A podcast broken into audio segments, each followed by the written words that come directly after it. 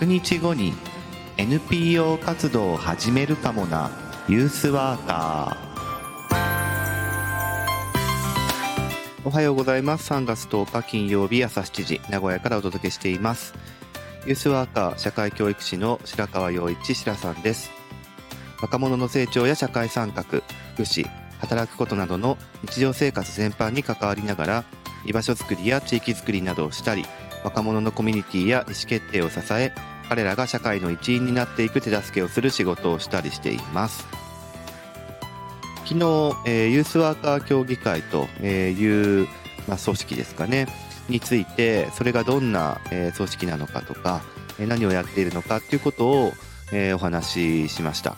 あの成り立ちという、まあ、歴史をですね、えー、中心に紹介しながらあの今では、えー、具体的にはこういうことをしてるんですよという話をしましたね。で、えーと、ユースワーカー協議会で冊子を何個か、えー、作っているんですが今日はですね、えーまあ、その冊子にも載ってるんですが、えー、ユースワーカー協議会が考えるユースワーカー、えー、が大事にしたいことって、え、どういうふうなものがあるかっていう特集した章があるので、え、それをちょっと紹介してみたいかなと思いますでは今日もよろしくお願いします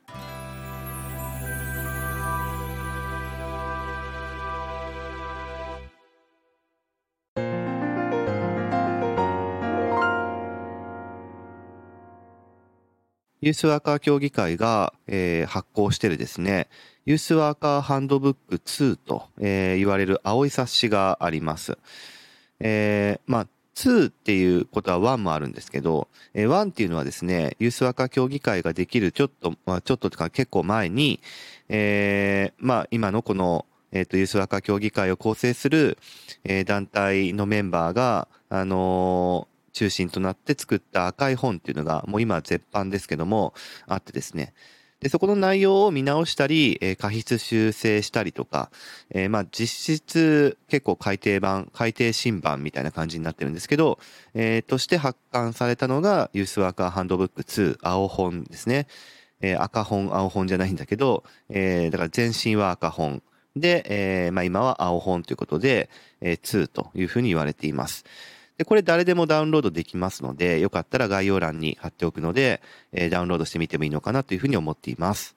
で、このハンドブックにも、えー、書かれていることでもあるしえ、ユースワーカー協議会の、えー、まあ、できる前にですね、えー、まあ、みんなで、え、考えたというか整理をした、概念整理をしたことの中に、え、今日のお話をする、え、ユースワーカーとして、そう、どういうことを価値観として持っていったらいいのかなとか、え、どういうことを目標として持っていったらいいのかなとかっていう、え、ことを特集しているとこがあるんですね。まあ、いわゆる、こう、ユースワークらしさっていうところですかね。あの、本当に、えー、ユースワーク、ユースワーカーっていうのは多義的、えー、多様な意味を含むようなパッケージで、あの、それって何と言われたときに、結構人によって説明の仕方が違うというか、で、まさにその定義だとか、あるいは、こう、ユースワークっていう概念は輸入物ですから、えー、主にヨーロッパ圏というところで、えー、まあ、育まれてきたものをが、まあ、日本にやってきてるっていうとこもありますので、え、ひょっとしたら、こう、人によって違うという、それは、えー、国によって違うとかね、え、地域によって違うみたいな、そういう差もあるかもしれないわけで、え、そうすると、こう、我々が思うユースワークとか、我々が思うユースワーカーとは、みたいなことを、え、きちっと言っていかないとですね、えー、いろんな意味に聞こえてしまうという、こう、そういう概念になっています。まあ、だからこそ面白いっていうところがあるし、えー、そういう、そういう概念なんですけど、で、その中で、こう、特にユースワーカー協議会が想定しているのは、日本のまあユースワークとか、日本のユースワーカーとか、えー、いうところをきちっと想定をして、えー、まあいろいろ概念整理をしていったときに、こういうことあたりが価値観、目標感っていうふうに言えるんじゃないかしらというふうに整理をしたということがあります。で、前提としては、その、今から紹介はしていくんですけども、あの、これで完全版、えー、決定とかっていうふうに、えー、するんではなくて、おそらくこのあたりぐらいだと思うんだけどもっていうふうな提案というか、そういう性質を持ってますね。だから、えっ、ー、と、ユースワカ協議会の入会申し込みフォームのページにも書いてあるんですが、あの、これは、こう、ベータ版ですと。あの、まだ作成途中というか、えー、現状での整理ということなので、えー、このアップデートを、こう、会員様と一緒にみんなでやっていきたいですよってことも歌ってるんですね。なので、まあ、今から紹介しますけど、そういうものだと思って聞いてもらえればいいのかなというふうに思っています。で、で、ちょっとずつ紹介していきますが、えー、全部で6つの価値観、えー、があるなというふうに思っています。で、その6つの価値観それぞれに対して、その価値観を大事にするためには、どういう目標を持っていなきゃいけないかということで、6つの目標っていうものが対応しています。で、その目標を達成するために、じゃあどういう行動、どういう行動でもってその目標達成を図っていくのか、その目標を達成するために何を大事にして行動していくのかっていうことが、それぞれ2つずつあるということになります。だから、えー、6つの価値観、に対応して6つの目標っていうものがあって、で、その目標達成のために、えー、それぞれ2個ずつですから、全部で12個の、えー、こういう望ましい、行動っていうか大事にしたい、えー、ことっていうのがあると、えー、12個ですね、あるという構成になっていますね。じゃあまず一つ目ですが、個々の若者の固有性を価値あるものとして捉えるっていう話ですね。固有性ってところです。あの、だから若者若者っていうんだけれども、あの、若者っていう概念でその人のことを見るんではなくて、その人として見るっていうことですね。えー、若者と呼ばれている人間が目の前にいるのかもしれないんだけれども、それは若者という人間ではなくて、えー、誰々さんとか、そういうこう、その人そのものっていう固有性のあるもの、えー、そういう人間が目の前にいるんだと。いうことがまず大事で、でそしてそれは、えー、一人一人かけがえのない価値あるんだというところで、まあ、捉えるというところが、まず基本的な価値観の一つ目になります。で、それを大事にするために何を目標とするかという話なんですが、えー、個々の若者の持つ力を尊重しながら、それが引き出されるようにするということですね。まあ、これもスッと入ってくるかなというふうに思うんですが、えー、個々の若者、ね、目の前にいる若者、その人そのもの、えー、っていう、えー、持つ力っていうのを尊重しながら、だから、えっと、すでにある力ですね。ないところに注目するんじゃなくて、あるところに注目する。えー、そのも若者が持っている力っていうものを、えー、きちっと尊重しながら、で、そしてそれが良きように引き出されていくようにするということですね。ないものを埋めるようにして、えー、トレーニングしていこうという発想ではなくて、すでにあるものっていうのが、えー、外に発現していくように、えー、していこうというふうに目標を立てるわけですね。じゃあ、そのために、え、どういうことを大事にしていこうかということが2つ、えー、歌われていて、え、行動レベルの話ですね。え、1つ目ですが、若者が本来持つ力を大事にして、それが引き出されるよう働きかけていく。まあ、これは、え、そのまんまですね。えー、きちっとその、えー、本来持ってる力を引き出すように働きかけるっていう、まあ当然これが一つ目として大事になっていきますし、えー、二つ目ですね。先入観にとらわれず、公平な視点を持って若者を受け入れ、若者と関わるっていうことですね。えー、これも大事ですね。こう、ちゃんとその人、えー、その若者のことを観察するっていうことかなというふうに思うんですが、えー、先入観にとらわれないということです。例えば、えー、その若者が、えー、例えばですよ、えー、一人親の子だったとしてね、その子を、えー、一人親の子というふうにして見るとかではなくって、固有性のあるものとしてそれ見てないですよね。えー、そういうこう、えっ、ー、と、見方でまず入るんではなくって、まずその子自身っていうのがどういう子なんだろうっていう先入観にとらわれないで、えー、社会的ないろんな状況とか、えー、その人が取り囲まれている、まあ、環境とかっていう、そういう、えー、視点でもって見るんじゃなくて、公平な視点を持って、まず若者を受け入れましょうと。で、関わりましょうというところ。えー、じゃないと固有性とか価値あるものがどういうところにあるのかなっていうのがきちっと見れないですよね。なので、えー、こういう行動っていうものを大事にしながら、えー、目標とか価値観っていうのを、えー、まあ、達成していこうという話になります。これが一つ目。で、二つ目ですが、信頼関係づくりから始めるということですね。これも大事なことだと思います。えー、まあ当たり前だというふうに思われるかもしれないけど、結構若者と関わるときに指導的な関係とか、その、なんか、えー、トレーナー、コーチとしての関係とか、えー、そういうようなものって結構学校とか、えー、塾とか、えー、そういう何か評価的とか、えー、フォーマルな場面とかの場面で、結構信頼関係づくりから始めるっていうことよりも、え、そうじゃない関係から始めることが前提の環境とか構造って結構多いですね。でもユースワークは信頼関係づくり、何は、何はともあれ信頼関係づくりから始めるということですね。これを大事な価値観二つ目として持ってるってことです。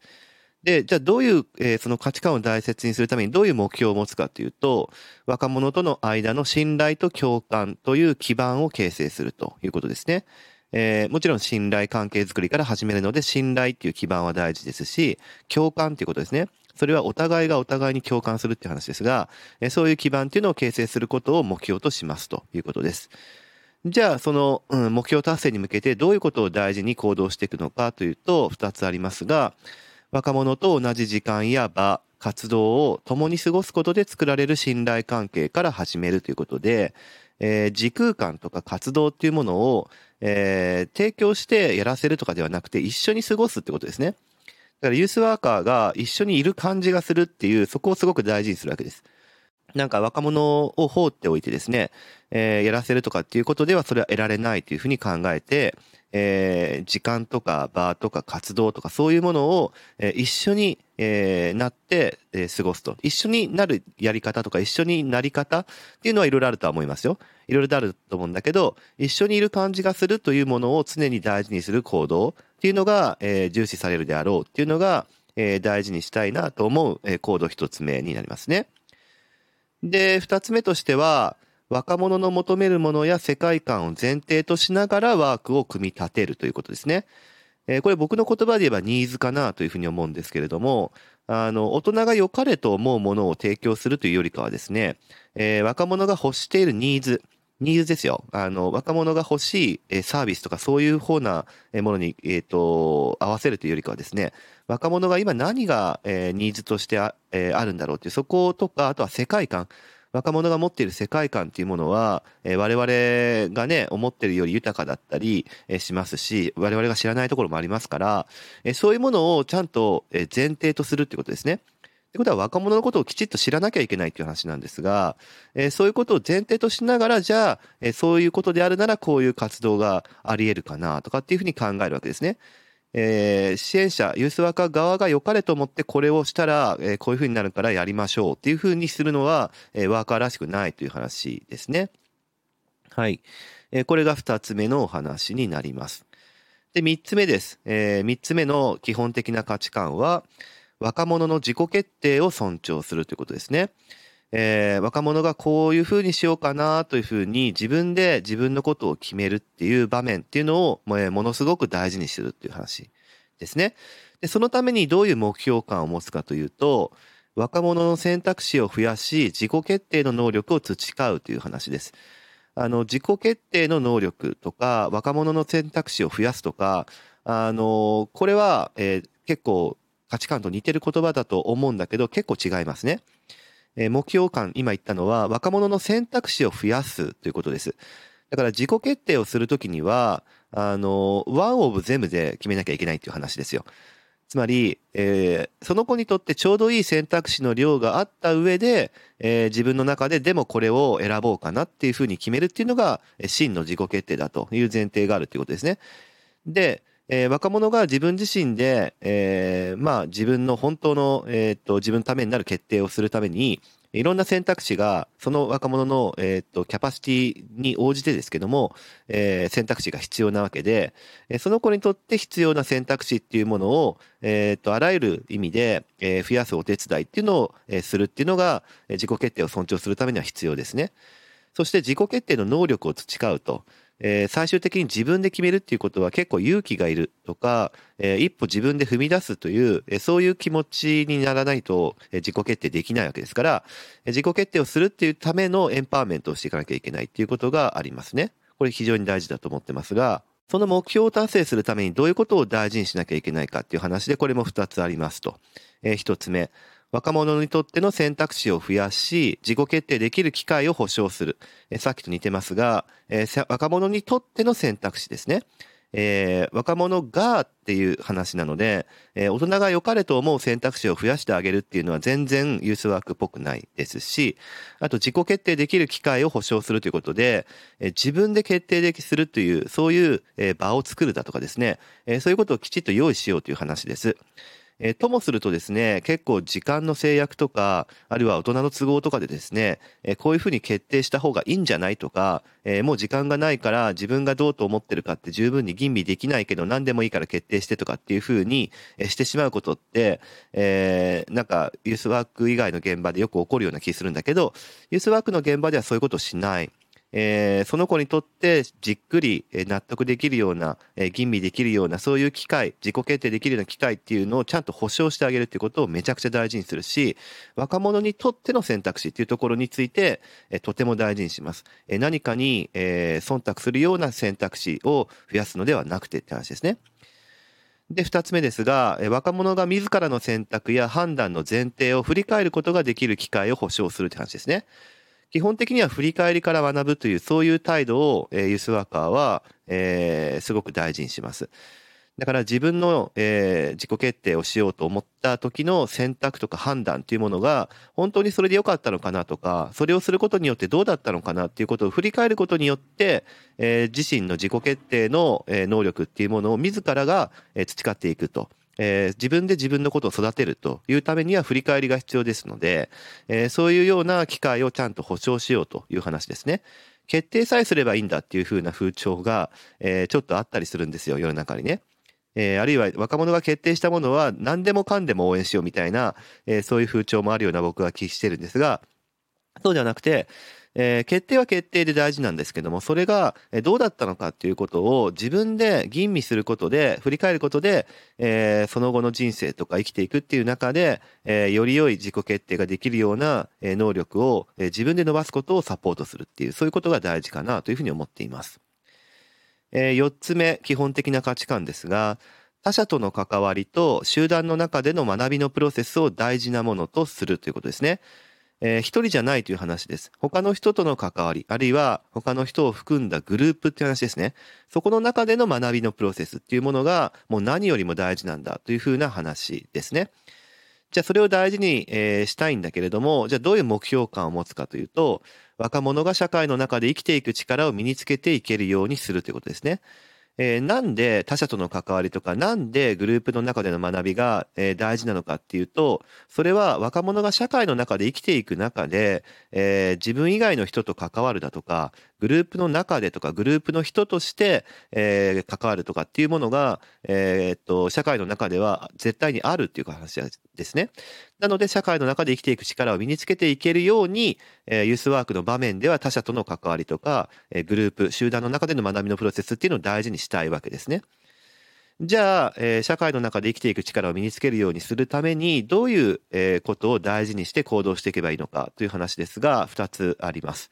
え、1つ目が、若者が他者や集団、グループですね、とつながり、え、対人関係の中で生き方を学んでいくことを促すという話です。ここで言ってる学びっていうのは、生き方を学んでいくっていう話ですね。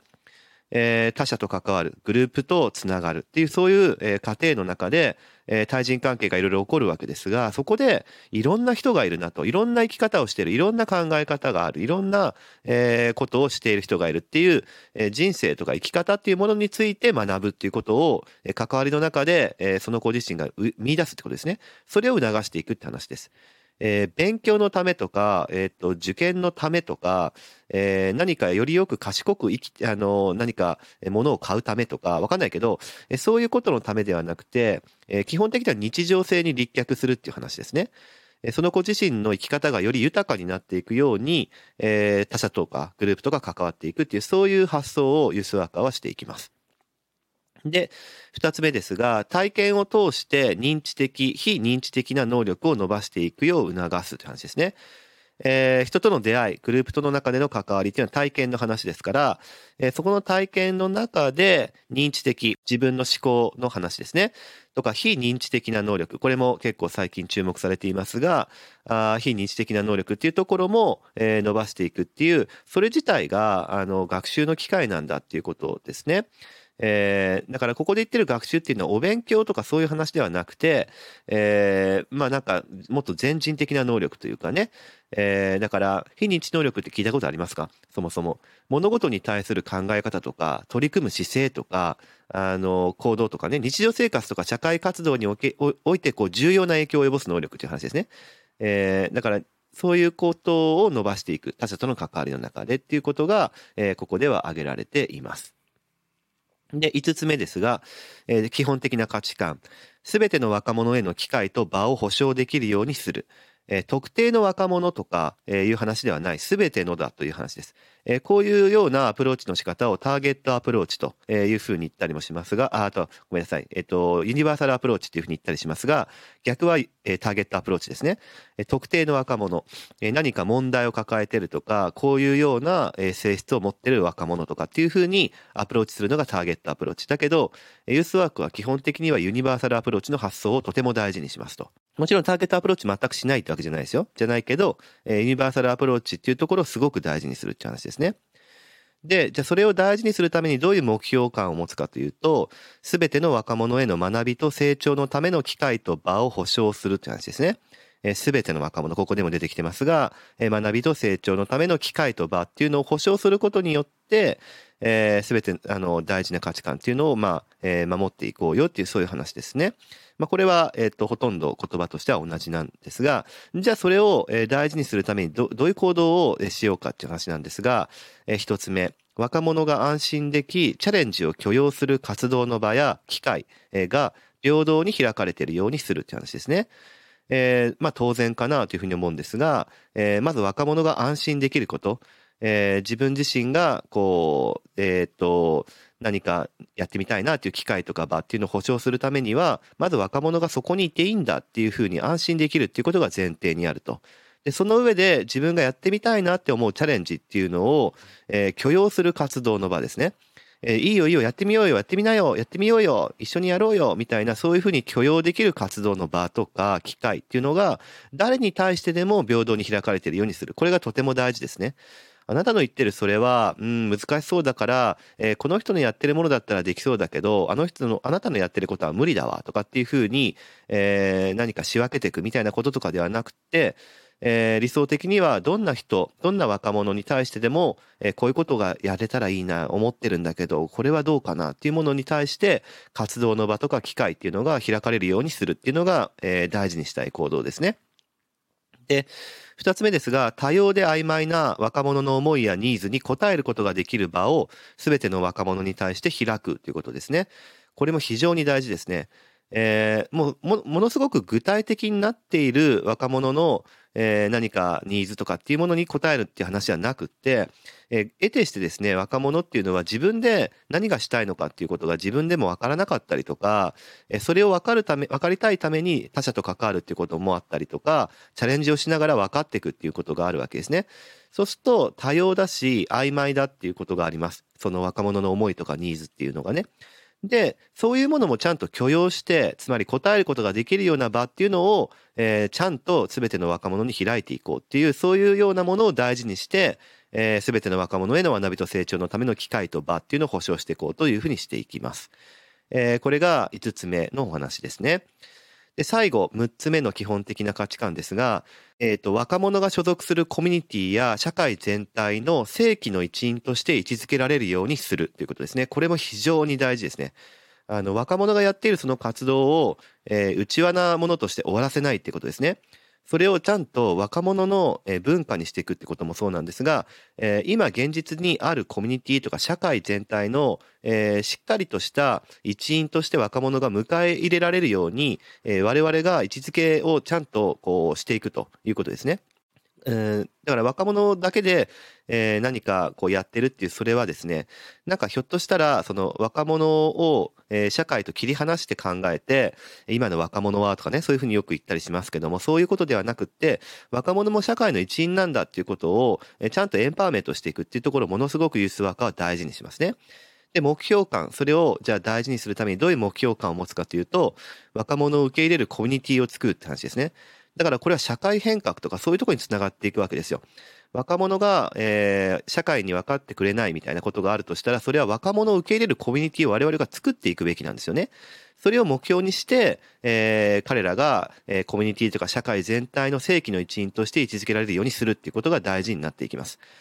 じゃあ何を大事にしてその目標を達成していこうかとすると、これも2つあって、若者が1つ目ですね。若者が理解され、その思いが伝わりやすいコミュニティができるよう働きかけるという話ですね。もう本当に社会づくりの話です。若者ということについて理解を、えー、してもらえるような働きかけ、若者がどういう思いを持って、その思いがどういうふうになっていけば伝わるのかなっていうコミュニティができるように社会に働きかけるって話ですね。えー、若者と社会の橋渡しをしていく、味方になっていくっていう話ですね。で、二つ目ですが、特に地域コミュニティにおいて、若者が意思決定に参画する機会を保障する。これもものすごく大事ですね。えー、まあ、政策決定とかそういうところがばかりが最近注目されますが、もちろんそれもとても大事なんですけれども、えー、地域の中のこういろんな参画、えー、する過程っていうところに若者をきちっと迎え入れるって話ですね。若者がいないところで意思決定とか、若者がいないところで地域コミュニティっていうものを作るっていうところにはしないという話です。若者がちゃんと意思決定をする機会っていうところに参画できるように、えー、我々は働きかけたり、そういう場を作ったり、保障したりするっていうことが大事だということです。あの、なので、6つ目に関してはですね、これ、ユースセンターという、えー、施設の中で起こっていることだけじゃないですよ、これは。明らかにユースワーカーとして、えー、ユースセンターでの中もそうなんだけど、えー、ユースワーカーとして社会とどういうふうに、付き合っていくか、若者と一緒に何か、していこうとするユースワーカーがどういうふうにしていこうかっていう、そういうことについて語っているのがこの6つ目かなというふうに思っています。はい、えー、以上、えっ、ー、と、ユースワーカー、ユースワークの価値観とか、えー、目標感、えー、ということについて、えー、お話を、えー、してきましたけれども、えー、どれもとても大事なものだなというふうに思いますし、えー、ユースワークらしさみたいなところが少し、えー、見えてくるのかなということで、えー、今日はお話をしました。はい、えー、それでは明日もまた聞いてください。